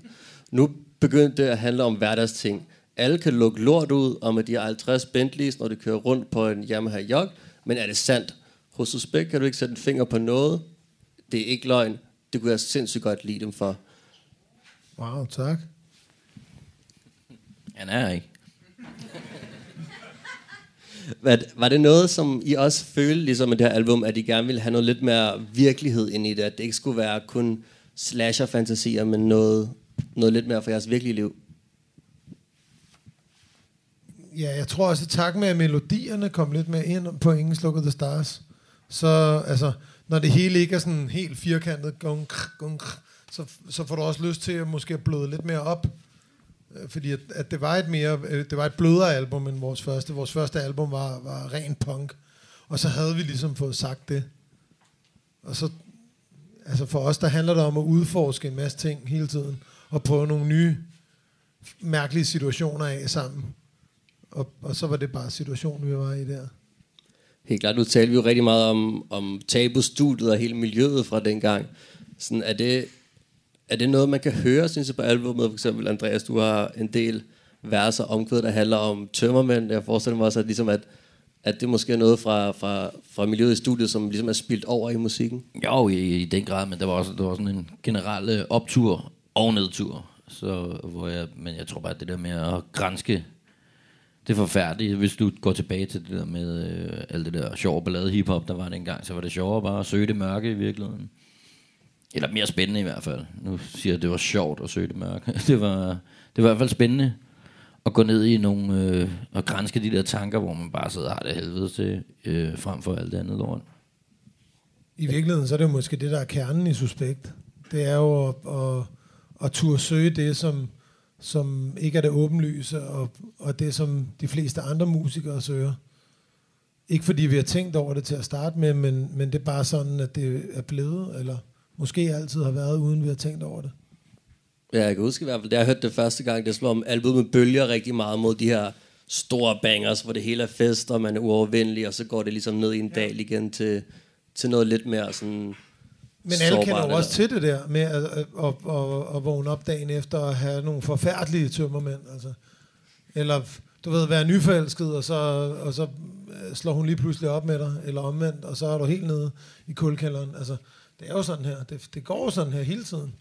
Ja, men det gjorde det jo i den grad også øh, i den periode oppe i studiet. Ikke? Det var jo en kæmpe fest, og så var det psykopat nedtur bagefter. Ikke? Så det, det lå sgu meget lige til venstreskøjten, som jeg siger. Hvad med for dig, Rune, i forhold til at producere? Var det noget, du tænkte på, sådan, okay, nu, ikke at du tænkte, okay, nu er det, det er det et glad beat, det er det et trist beat, men kunne du også mærke, ligesom, at det var den vej, det gik i? Var det også sådan for dig med produktionerne? Nej, ja, altså, der var en del samples på den første plade, den var bygget meget sådan ud af samples, man skulle op og ned i tempo, men, men den her plade, der har vi sådan, vi har lånt en bas, tror jeg faktisk, af Ralle, han havde sådan en, en Rickenbacker-bas, vi havde lånt, mm. så der kom sådan lidt mere instrumenter på, vi havde nogle guitarer og nogle, nogle gamle klaverer og sådan noget der, som ikke var blevet smadret endnu. øh, så så der, den, den blev sådan lidt mere øh, øh, spillet, kan man sige. Lidt mere musikalsk, også i med at Troels han kom ind, og han kunne spille på nogle forskellige instrumenter. Så det blev ikke rent den der klassiske hiphop, jeg samler noget, looper det. Det blev lidt mere sådan at, at skabe det fra bunden af. Ja, lige præcis. Øh, Jeg havde faktisk øh, computeren for den tid øh, tændt her for et par uger siden, for at hive nogle, nogle sange ud af den, og så kunne jeg se sporene. Det var lidt af et mirakel at få den tændt, men, men ja, det, var, så det gik op for mig, at at vi har spillet ret mange af tingene selv. Men faktisk. Ja, det, Vi har faktisk øh, halvdelen af, altså, af den der disk over i England et eller andet sted. Ja, den er i England lige nu blevet skilt ad. fordi, For- fordi vi gerne der, der var en af, en af harddiskene, den var tændt i kvarter eller sådan noget, så gik den ned. Så. Nå shit, er det, altså, er det med alle de øh, oprindelige filer, eller er det med... Ja. Der er ikke en til harddisk med, med B-sider, som, som kommer en eller anden Vi dag? tog ikke backups dengang. vi lavede musik, og så glemte vi, at vi havde lavet hele lortet. og så var der nogle andre, der hjalp med at udgive det. Noget andet, øh, jeg kom til at tænke på, det er, at I havde, I havde den her ungdomsklub kørende, men det var også, I havde jo rigtig mange folk faktisk også fra Aarhus boende. Altså det er som om det var, Albertslund møder Aarhus til en vis grad. Jeg snakkede lidt med Uso om det, og han, han sagde ligesom, at han tænkte altid på det som om, at folk fra København lavede meget East Coast rap, ikke? Og folk fra Aarhus var, var lidt mere til West Coast, lidt mere til, til sydstats rap, altså lidt mere der bass gang i den. Og det er som om, var det noget, I sådan fik med ind på det album, eller blev det lidt mere sådan en, en blanding af de ting? Jeg, altså, vi har altid hørt begge dele. Øhm, men vi startede ud med at, at lave meget samplebaseret musik, og det, og det var meget det, man lavede i New York på det tidspunkt. Men Ingen Slukket The Stars blev så mere melodiøs, både på grund af Troels, på grund af LOC, på grund af Uso, på grund af mig og An- Andreas Rune, også gerne vil prøve noget nyt. Ja, så har vi nok også hørt lidt, lidt på Dr. Dre i den periode, ikke? Det er klart.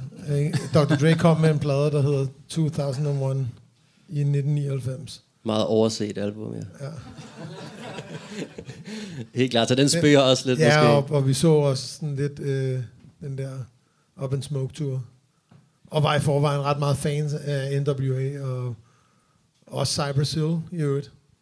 Og Up in Smoke Tour, det var, var det Dr. Dre og Eminem og Snoop, Snoop Dogg, og og, Exhibit. Og, som alle sammen ja, var på tur. Dem alle sammen, der var, ligesom var samlet. Og det var klart, at vi så os selv i det. Fordi vi så, at oh, vi, er, vi er nogle rigtig dygtige producer, og vi er nogle rigtig dygtige rapper, der kan noget forskelligt.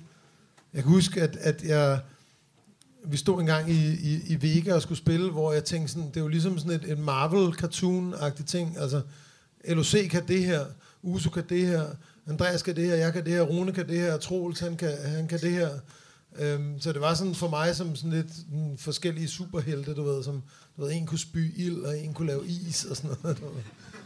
Ej, I skulle have fået det der Playstation-spil, hvor man kunne spille jer, ikke? Mod hinanden. Wu-Tang-spillet. Ja. Wu-Tang-spillet um, jeg tænker måske, vi kan tale lidt om jeres egne yndlingssange fra, fra Engelsk Look the Stars lige om lidt. Men først vil jeg måske tale nogle, om nogle af de sange, som, hvor man især kan høre jeres specifikke stemmer hver især.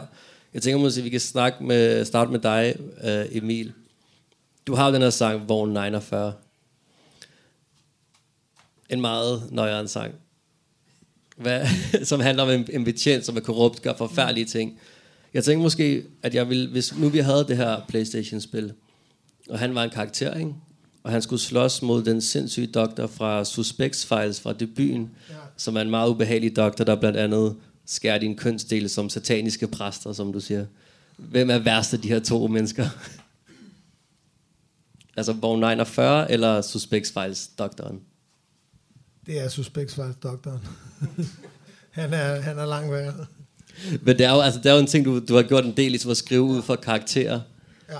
Sådan, øh, at, hvordan skriver du sådan en sang? Hvordan går du til den? Er det, ved du fra start af, at du har en karakter i hovedet, du gerne vil skrive ud i en sang, eller står du bare i boksen, og så finder du på de her ting? Det aner jeg ikke. det kan jeg slet ikke forklare dig. Altså, det, det ved jeg ikke. Har du en yndlingskarakter altså, fra, fra dine sange? Der er jo også Klamfyr-karakteren, du så selv tog navn efter, ja, som er... Klamfyr tager også udgangspunkt i mig selv. At det gør øh, det, Pansertingen og, al, og, og mange af de andre karakterer tager selvfølgelig også udgangspunkt i det, som, som er mig, men, men øh, i og med, at jeg har taget mit navn videre til Klamfyr, så er det også fordi, at, at det er et univers, som jeg bevæger mig inden for os sådan hele tiden heroppe. Agtigt. Og så... Så lige nu er der sådan en tegnefilmsboble, der bare, hvor der var en pik og en fisse, der kører. Lige præcis. det er meget forkert, det der foregår. Jeg ved det godt. Men det er trods alt bedre, at du er, at du er Klamfyr, end, end en af de andre to karakterer, må vi sige. Så jeg tænker med dig, øh, altså jeg tror, Andreas, du har en af de linjer, jeg synes er sjovest, jeg har hørt fra, fra Suspekt, og det er fra En lang nat, som handler om, at du crasher, eller ikke crasher, men du smadrer et bryllup fuldstændig. Og du, du gør mange sindssyge ting i den sang. Men, men en af de sjove, synes jeg, er, at du pludselig rapper, at du vælter ud på dansegulvet og skriger til bandet, I skal spille Bob Marley nu. Ja. Det har jeg jo faktisk gjort. Det er en virkelig hændelse. Til et bryllup. Øhm, det var faktisk til Steve Tøftings bryllup. det har jeg ikke sagt højt før. Øhm, men ja, det skete. Kan vi, uh, kan vi måske tage den fra start af? I var også op og slås. Jamen, jeg, men jeg kan ikke huske hele brylluppet, som man siger. Men hvor vil du starte? Måske vi kan starte med, hvorfor Bob Marley? Det har altid undret mig.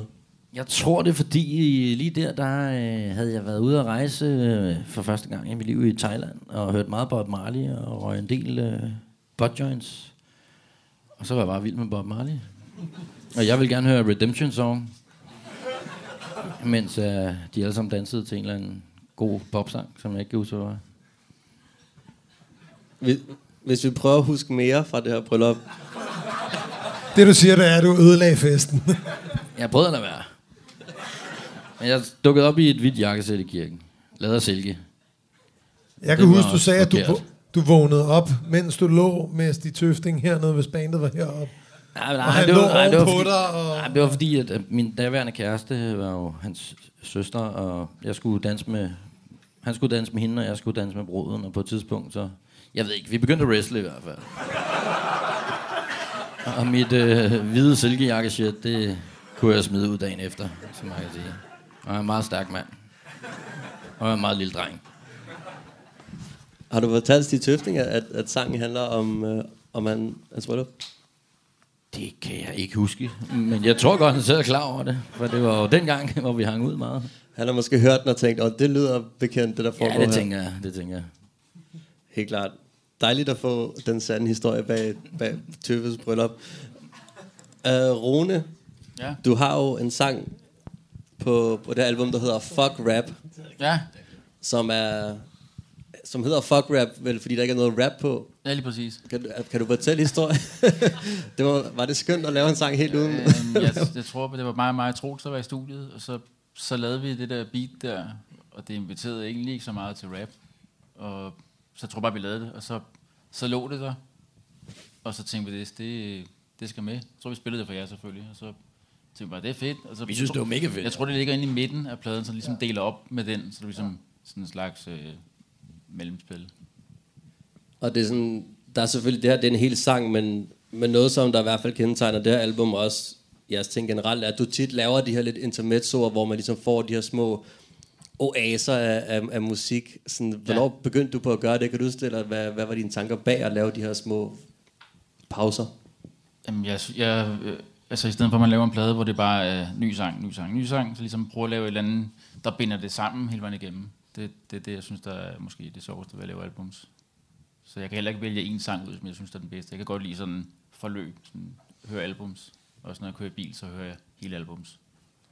Den gode komponist-tilgang ja. til det hele. Jamen, det er også, jeg kan huske, det var sådan, da jeg var yngre og hørte albumet for første gang, at det er sådan også noget, der gjorde hele mystikken bag albumet, at, at der var de her mærkelige stemmer, der kom, eller der var pludselig noget FIP-radio, mm. eller underlige ting, hvor man tænkte, hvad, hvad fanden foregår der her? Sådan en, sådan, var det også noget, det, I var bevidst om, at det skabte noget mystik rundt omkring albumet, eller Det er mere sådan øh, øh, rejsen fra sang til sang, jeg godt kan lide. Sådan, hvordan kommer vi derfra og dertil? Øh, også fordi sangene tit er meget simple, sådan, vi har ikke sådan et A og B og et C, og du ved, sådan klassisk opbygget, så ligesom man kan komme, hvordan kan vi komme fra den ene sang til den anden sang på en anden måde? Og det er ligesom ved bare at lave noget, noget helt andet, som ligesom brækker over. Vi har også altid dyrket sådan nogle åndssvage interludes, altså på alle mulige andre plader. Ja, præcis. det har altid været fedt at høre, der skete et eller andet. Ligesom at sidde med bukletten, hvor der er Ja. åndssvage billeder og sjove ting, så de der interludes gør også et eller andet, sådan som bare får, får optur over der, der sker. Det er ligesom en film jo. Mm-hmm. Så det er ikke bare for en scene og en scene, der er også nogle mellemspil, ikke? Ja, det var måske også lidt mere en ting dengang i, i hiphop, at der alle albums havde, havde lidt flere skits og lidt flere interludes end nu, hvor er det måske lidt mere bare sang efter sang-agtigt, playlist-agtigt. Um, På nær på vores. på nær på jeres. okay, jeg tænker måske, at vi skal snakke lidt om uh, en sang, der hedder Kinky Fætter. Nej. Tak for i dag. Altså, det, det er jo en, en sang, der blev et kæmpe hit, og som I stadig er jeres signatursang. Er det okay, vi snakker om den, Andreas? Bare kør. men altså, men den lyder også bare anderledes, synes jeg, end, end meget af albumet, mange af de ting, I lavede før. Måske kan vi starte med beatet, sådan det er som om, det er lidt hurtigere, nærmest lidt filmmusikagtigt på en eller anden måde. Jamen, det var et eller andet sample, jeg fandt med nogle stryger, som skulle gå i gang. Og så lagde vi nogle trommer på og en bas, og så var det sådan, var det, det, det, ligesom det. Og så kommer du med noget rap, og så kunne vi ikke rigtig finde på et omkvæd. Så sangen blev ikke rigtig færdig, kan man sige. Nej. I og med, at den så blev færdig. Men den udviklede sig også, når vi tog ud og spille live, så kom der et omkvæd på lige pludselig Ja. og sådan nogle ting. Ja, vi anede ikke, hvordan vi skulle tage ud og spille med den først. Fordi vi synes, det var verdens fedeste sang. Men der var ikke noget omkvæd. Så altså, skulle folk bare sige, åh, ah, åh, ah. altså, hvad skulle det? Det, det, det, det ville jo ikke give nogen mening. Altså, og vi, vi havde ikke så meget erfaring heller sådan, med at spille live. Så vi vidste faktisk overhovedet ikke, hvad vi skulle gøre. Hvad endte så bare med at lade den køre, eller hvad, hvad var jeres løsning? Var det, altså nu siger jeg jo altid, jeg har klippet til den her sang, men var det noget, der allerede startede fra start af? Øh, de første gange, der tror jeg bare, vi lå det køre. Og så ved jeg fandme ikke, hvad vi gjorde. Altså, det aner vi ikke. I stod bare selv og hoppede vi råbte. Du stod og sagde det. Øh. Ah, Men jeg, Ej, jeg tror, det var noget, dig og LOC fandt på. at Vi skulle spille ja. Ind i Vega på et tidspunkt. Vi skulle spille Ja, ja, og så, Vega. og så sagde uh, Liam, han sagde, jeg, jeg har en god idé, jeg har en fucking god idé, mand. Det, det her omkvæd her. Uh, jeg har knippet til den her sang. Jeg tror faktisk, han har knippet til den sang. altså, så jeg tror, at det kom derfra. Det, det vil jeg, altså, jeg kan ikke huske det, men Jeg vil, jeg vil gå ud fra, at det er derfor. Mysteriet er løst. Uh, der, der, der I lavede den her sang. Altså, kunne Jeg kan huske, at mig og Rune, vi, lavede, øh, vi stod med vores daværende kærester og lavede Og spaghetti bolognese. Ude i et køkken. Og, og så, øh, og så var jeg sådan, oh, fuck, fuck, fuck, fuck, fuck, det er fedt I? det her, mand. Det er fedt. Spil den igen, spil den igen, spil den igen, spil den igen. Altså, du ved, og når man har den der følelse der af, vi skal bare spille den igen, og der var det kun første vers, og, og, og ikke noget omkvæd, det var bare beatet. Altså jeg tror, Rune havde nok optur over beatet, og jeg havde optur over rappen, og, og, og, sådan, og lidt halvvejs måske den anden vej. Og, og, og jeg tror, når man, når man har det sådan med et nummer, at du virkelig har optur over det. Uanset hvad. Altså, du, bare, du er ligeglad med alt. Vi var ligeglade med det kællinger. Det, ah, de skal ind og lave bolognese, lave bolognese. Nu hører vi musik. Ved, Vi har virkelig optur på, ikke? Så, så er det et fedt nummer. Det er suspekt-testen. um, Kan du huske det? Øh, Oppe, i, øh, oppe på Nørrebro der. Oppe på siden af Og der, hvor du boede ved siden af Ja. postcentralen, eller hvad det var. Ja, præcis. Ja. Så, så tog vi på rus senere. Okay. har I nogen... Uh, altså, Så opfandt, vi, så opfandt vi begrebet fiskestænger med champagneflasker. Fordi at, at når man havde f- champagneflasker, så øh, kom pigerne altid over. Ja, der var ikke nogen af os, der kunne lide champagne. Men vi kunne godt lide damer.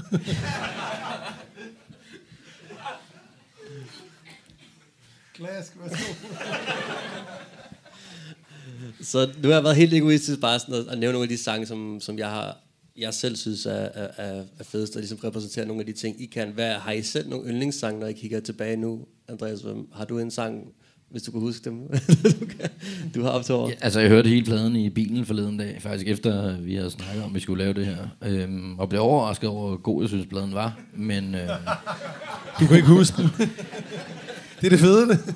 ja, det var fedt at, at få, øh, du ved, sådan tilbage ting med den, men øh, jeg ved ikke, jeg, har, jeg, nej, jeg, ved, jeg ved sgu ikke, om jeg har nogen yndlingssange på den. Jeg synes, det er en pissegod plade, og den er, den er jeg faktisk mest stolt af, vil jeg sige. Den, det, det, var, det var godt lavet dengang, synes jeg, egentlig.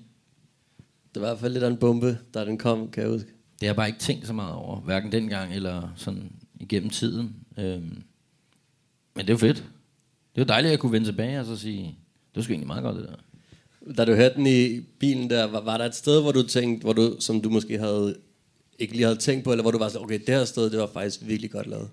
Ja, der var et tidspunkt, hvor der kommer sådan en interlude, apropos dem, hvor at øh, LOC, han øh, er sådan en gameshow host, og mig og Emil skal være sjove. Og jeg tænkte, øh, shit, den kunne vi måske godt have klippet ud af. det var sgu egentlig bare noget fucking lort. Altså. Faktisk så synes jeg, at Liam var meget sjov, men mig og Emil var rigtig dumme. Liam var fucking sjov. Det var det, han var god til. Ja. Det var vi ikke. Hvad med dig, øh, Emil? Har du, uh, har du en yndlingssang eller yndlingssted på, på albumet, som... Jeg kan rigtig godt lide øh, det første nummer. Fuck folk. Den kan jeg også godt lide. Det er jeg helt vild med. Altså produktionen og vores måde at rap på, og ja, det hele, det synes jeg er fu- fuldstændig vanvittigt. Hvad er det? det? Det er virkelig godt. Altså, det er, det er, også i dag, det er fucking fedt. Det er også, altså, også en intro, der gør, at det er en intro skal, ikke? Men man virkelig spidser ører ja. og, og kan mærke, at der skal til at ske ja. noget voldsomt. Ja, det lyder virkelig, altså, øh, det lyder autentisk, og som om vi mener det, det, det gør vi også. Altså, det er sådan en, vi sparker døren ind på den her plade her. Og så kommer der alle hitsene, og så kommer der alt muligt, man kender, og alt det der halløj, ikke? Jeg kan også huske, kender du typen? Det var sådan et, det var sådan et, det var første gang, vi lavede et, et meget anderledes nummer. Hvor der sådan, det var sådan et disco-nummer. Hvor at, at der begyndte folk, der kom op i studiet, de begyndte at spidse ører og tænke, okay, de her drenge kan noget. Jeg husker, der kom også nogle andre mennesker, sådan nogle, der arbejdede på nogle pladeselskaber og lavede nogle forskellige ting, som blev ligesom blevet hævet op på kryds og tværs. Og, og, og, og der begyndte ligesom at være sådan en interesse for, for tingene der. Ingen Slukket the Stars var jo, var jo faktisk sådan nærmest solgt til, til den, øh, eller til det pladeselskab, der hedder EMI Virgin, som LOC var signet på. Men de valgte at droppe det. Øhm, alligevel. Super god beslutning. Det var nemlig måske den bedste beslutning, der nogensinde er sket i vores karriere. Fordi på det tidspunkt vidste vi ikke særlig meget om, om man skulle være selvstændig, eller man bare skulle hoppe med på en anden vogn. Og vi kunne se, at det gik godt for LOC. Han havde lavet dominologi. Ikke? Og, Men der manglede tre sange på, eller fire sange, eller et eller andet, ikke? Ja, Som og, var og, og så, var, så, så var der en, et problem øh, en, en aften øh, til en fest, hvor at der var en, der kastet en fadøl i hovedet på mig, og så var vi nogen, som var kommet til at hoppe lidt på ham. Og det så lab- pladselskabet Vi var så? til fødselsdag. Ja. Ja. ja, vi var til, det kan jeg huske. Vi havde ikke gjort noget. Jeg siger, det var faktisk ikke vores skyld. Jeg kan huske, at jeg sprang ind af vinduet. Øhm, og jeg tror faktisk, jeg er kommet til at lave helikopteren øh, foran hele pladselskabet og fødselsdagen. Og så var det Ebbe, han øh, hakkede en eller anden en, og så, åh, der var, Nå ja, det gjorde der, også. Der var faktisk rigtig mange dumme Der var et par stykker, der- der fik bank den aften. Og så blev vi ikke signet på pladselskaber. Tak Gud for det. Så tak for ham, der hældte en flaske eller en, en øl i hovedet på mig. Det er sandt. Det kan jeg også huske. Ja. Vi skal ikke så- komme nærmere ind på Nej, nej, nej. Men det, hvor vi var i den her periode, jeg kan huske, nu snakker om, der manglede øh, tre numre. Vi var enige om, at pladen var færdig, og jeg tog til Thailand for første gang i mit liv i 2001, og tænkte, yes, alt er godt. Og så fik jeg en mail, som jeg sjældent læste på det tidspunkt. Jeg kunne dårligt nok finde ud af til en computer, og så var sådan, prøv at, du er nødt til at komme hjem, du skal komme hjem nu, vi skal lave den her fucking plade færdig. Ej, hold nu kæft, god da. Den er, den er fin, alt er godt. Men øh, der manglede noget, og det, det var jo meget godt, så jeg kom hjem. Vi havde, planlagt, vi havde planlagt at udgive den i maj 2002, men øh, klogt nok, så synes Rune, at der manglede noget. Og efterfølgende så øh, kom der øh, det nummer, som hedder øh, Fucked Up og Misforstået på. Der kom øh, Har du glemt dine nosser, og der kom Kinky Fætter. I hvert fald. så det var måske meget godt. Så i stedet for at ende på et eller andet stort pladselskab, der vil prøve ligesom at, at måske at styre jer i en vis retning, så endte de faktisk med at udgive det hele gennem jeres eget pladselskab, hvilket Ja. sikkert har været super dejligt for jer. Ja, og så vi, ham Søren Krog, som vi så et citat fra, øhm, som var vores første sådan tabufar. Han, ham gik vi, jo, vi gik ind til ham. Han arbejdede på det, der hed Edel øh, Mega Records på det tidspunkt, senere Playground. Og han var faktisk den eneste i Danmark, som ville røre ved, ved det, der hedder Suspekt. Og sagde, det her det er mega fedt, dreng. Lad os få det ud. Så, så tak, takket være ham, at kom vi ud med lortet. Og det skulle vi nok være gjort, uanset hvad, men, men han kunne ligesom sprøjte det rigtigt ud. Ikke? Helt klart. Som man siger. Far. Åh, oh, far. Lav mig som dit barn. Nej, nej. Du skal. Rune, har du, øh, har du et favoritsang, øh, eller favoritsted på, på albumet, som, som ligger dit hjerte nær? Jamen, altså, det var, som jeg sagde før, jeg, jeg har det sådan, det, det hele albumet, jeg godt kan lide. Jeg kan godt lide sådan rejsen i det, så jeg, jeg kan ikke rigtig vælge noget specifikt ud, synes jeg. Man skal høre det hele. Kan du nævne titlerne? Ja, det tænker jeg også. det er det, så, så lettere at huske. Double dare you. Jamen, ikke fordi du skulle huske det selv, men hvis vi kunne få en liste, så kunne jeg godt pege på et par sange, jeg godt kunne lide. Og det er fordi, du ikke kan huske dem. Altså, vi havde en quiz lige før vi gik på, hvor vi fandt ud af, at Fuck indgik i fire titler af sange i hvert fald. ja, det kunne jeg jo ikke engang svare på, da vi stod derude bag. Nej, du sagde, jeg jeg bare troede, skulle- det var tre. jeg havde ikke engang vundet den fucking plade. Jeg sagde tre til dig. Og så, Ja, og så, så- kig- så spillede jeg cool. Ja, så sagde du til mig, nej, nej, fire. Nå, okay, du ved det, Det var fordi, han lige havde sagt det til mig. Du er en hund. Helt klart. Okay, jeg tænker, nu har vi, vi været lidt nede i, i albummet her, om lidt, der håber at kunne lokke nogle turminder ud af jer, hvis muligt. Men lad os først Oh, måske... shit. Oh shit. Ja, nu bliver det den farlige del af, af snakken. Men lad os først lige høre måske titelsangen Ingen slukker The Stars.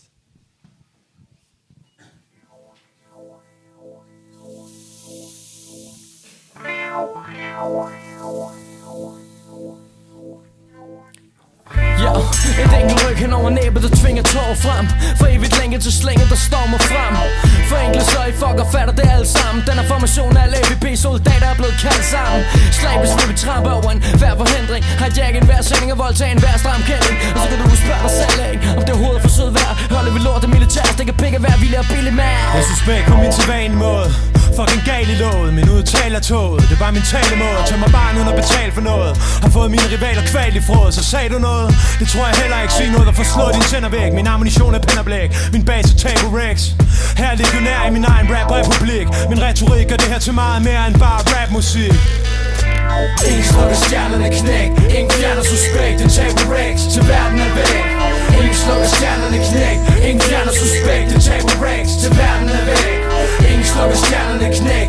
Ingen fjerner suspekt. Den taber Rex. Til verden er væk. Super fedt interview, Carl. Tusind tak, tusind tak. Altså, jeg må sige også kæmpe, kæmpe, kæmpe skud til Suspekt for at være så overdrevet genial at snakke med, og, og fortælle nogle af de her hemmelige ting. Altså, jeg er Ja. også lidt... Hvad? Fortæl, Hvem fanden siger sådan noget her offentligt? altså, hvad? Vidste de godt, det var optaget? Jamen, de vidste, altså, men de, nogle gange, de siger jo det der sådan, gud, jeg har egentlig aldrig sagt det her før, men, men det var Stig Tøftings bryllup, jeg smadrede. Og så pisser jeg i den her fucking shampoo. Ja, altså, jeg vil, altså, Og Ralle Malone gjorde det også. Eller, Øh, øh, altså, jeg vil sige, altså, altså, nu har man jo lyttet til det her album i 15 år, eller nogen af os har i hvert fald, og så bare det der med at nu at vide, at sange som En Lang Nat handler fucking om Stig Tøftings bryllup, det gør bare, at det giver sangen en ny di- dimension. Det er sindssygt. Men det viser også, hvor lille Danmark er. Altså, det, men det er fedt. Ja, Jeg er glad for det. Stig Tøfting. Det, Vi er ved vejs ende, men vi ender jo altid lige med at spille på tracks, som vi har optog over. ja. Øhm, og Skal den vi lige give et skud til Soundmanies hjemmeside lige hurtigt? Ja, Du kan læse hele artiklen. det kan du. Alle, alle, alle historierne og endnu mere på, på Soundmanies hjemmeside. Soundmenu.com. Skud til dig. Den er pissefed. Den er, den er sindssyg. Pissefed. Tro mig. Jeg har taget et øh, nummer med i den her uge øh, fra en dansk artist, Uh, som hedder K. Kender du ham? Altså K. Ja. O. Han er rigtig fed. Han er, så, så vidt jeg kunne forstå, er han vist øh, øh, i var crew på en eller anden måde med Emil Kruse. Ja, præcis. De har lavet rigtig meget musik sammen og produceret, jeg tror Emil som skal have produceret det her. Jeg ved det ikke, helt- jeg ved, jeg ved ikke 100. Men de har i hvert fald lavet meget musik sammen og laver lidt samme stil. De lavede begge to lidt 90'er ting på et tidspunkt, og nu laver lidt mere den her stil. Øhm, det er et nummer, der hedder Ingen Stress, som er faktisk noget af det første, jeg har hørt fra ham i, i rigtig lang tid. Øh, og det er lidt atypisk dansk rap på den måde. Øhm, det er måske mere over i noget, noget Benal-agtigt, noget med, øh, med det, det elektroniske islet i, øh, i produktionen. Øhm, men så, øh, det fungerer pisse godt. Spændende. Jeg er virkelig glad for det. Så her er K med ingen stress. Lad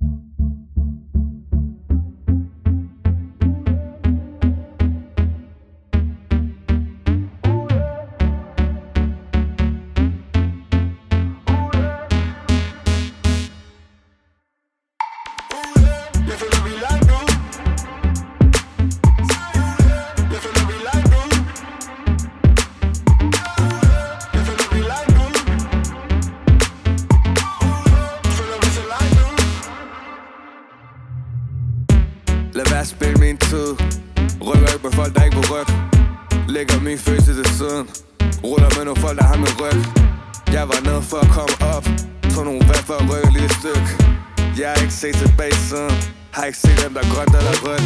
Ja, Ikke tror jeg ikke er 10 ud af 10 Sætter ild til det hele, hvis du lader mig være alene.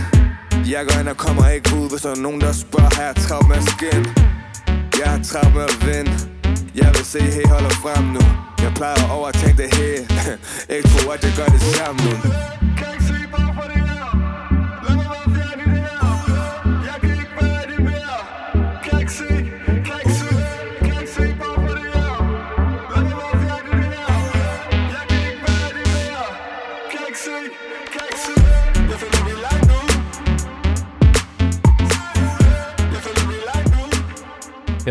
Med ingen stress. Hvad siger du til det her, Karl? Altså, ekstremt uh, props for, hvor uventet det lyder, ikke? Altså, Ja. jeg troede virkelig, han var, sådan den der Emil Kruse, dreamy, poetiske stil. Det her, det har nærmest sådan, du ved, sådan start 0 klubmusik. Men det kan et eller andet, ikke? Altså, vi har brug for et Medina remix af det her. Og alt nullerne hedder Medina Remix. Det er ret sindssygt. ja. Men øh, jeg synes også, det kan noget, det er lidt noget øh, uventet og beatet og lidt, øh, lidt hakkende i det, men øh, det fungerer rigtig godt, synes jeg. Hvad har du taget med den uge her? Jamen, øh, Folk har kritiseret os for, ja. at vi ikke spiller nok dansk. Altså, vi har kun spillet dansk i dag nærmest, Ja. ikke? Vi, altså, vi, vi, støtter, vi støtter Danmark. Så jeg har også selvfølgelig også taget noget dansk med. Jeg har taget Lille Bitte Bok med, Ja, som, som vi også tidligere... han er også husven. Også husven, og tidligere været inde i podcasten. Um, som uh, ligesom, jeg synes, jeg bliver bedre og bedre faktisk. Jeg synes, jeg bliver ved med ligesom at følge den her lidt rock-inspirerede, autotune-syngende, emo-agtige lyd. Ikke? Det er meget sådan, vi er fortabt i verden, og den, den nye sang hedder faktisk Fortabt. Ja. Men hvor de andre sange er meget sådan der ensom, kigger indad, så den her ligesom rækker lidt ud til resten af sin generation. Det har, Mm. har sådan noget, vi kommer alle sammen til at blive okay vibes, lidt på samme måde som når, når Gilly ligesom synger sådan til kvarteret, sådan, vi kommer alle sammen til at klare den. Det er, sådan, Ja. det er om, den laver Lille Bitte Bok bare til alle emo-kidsene med, ja, med, med deres eksistentielle angst. Jeg, jeg synes, den er rigtig fed. Og den har en virkelig flot øh, øh, hvad hedder det, visuel side også i, i videoen, som faktisk øh, Astrid Storm, vi også har været inde nogle gange, øh, Skud til har, har været med til at lave creative direction på, eller noget den stil. Ja, og den er vist, der er sådan en monster i den, eller i hvert fald en alien, som er baseret på Lille Bitte Boks egne malerier. Okay. Så, altså... Det er sejt, mand. Multikunstner. Multikunstner, hele vejen rundt. Det er sejt. Så her har vi Lille Bitte Bok med Fortabt.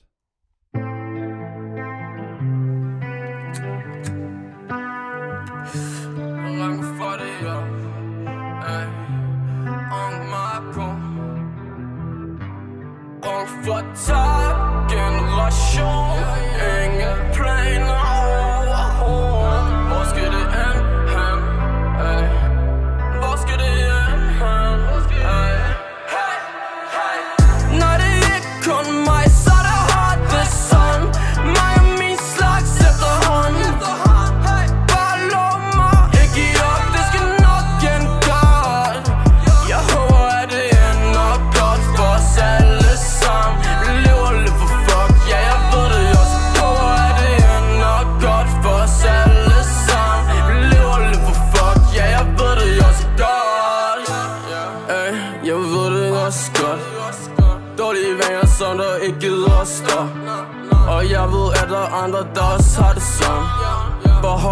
det sammen Jeg sætter ikke mig selv i en offer position Fortæller bare, hvordan det er at være oven i mit hoved Og der er ikke mange andre end mig Derfor at jeg deler mine tanker med dig Altså, han må være Danmarks sådan, øh, nummer et, du ved. Den, den der emo... Hvad kalder du den stil her? Ja, jeg ved jeg godt, synes godt, man kan kalde det emo-rap, ikke? Ja. Sådan den danske... Ja, men han er ikke så lidt pip fordi han er lidt mere klar i det, lidt mere sådan...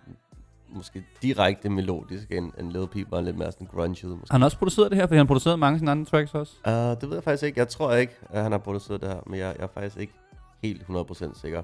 Men øhm, jeg tænkte også, det er måske meget, det er sådan det anti-suspekt, det her, ikke? der er ikke så meget fisse og, og subipik. Er der så også retssystem med det her? Nej, er der ikke. Um, jeg tror, at Lil, Lil, Lil Bitte Buck, Lille Bitte Buck, Lil Bitte Buck. øh, har, jeg tror, han er helt super, super clean. Der er ikke noget FBI efter ham. Der er ikke, der er ikke noget liv, livstid på grund af bande, bandeassociationer, så vidt jeg ved. Nej. Men med de ord, så vil vi sige uh, tak for i dag. Tusind tak for at lytte med. Husk at følge os på Facebook, Standard, Sammen Super Podcast, eller giv os en anmeldelse på iTunes, eller hvor du ellers hører podcast. Fem stjerner, fem stjerner, Fem stjerner, fem stjerner. Og så uh, høres vi bare ved. Slags efterhånden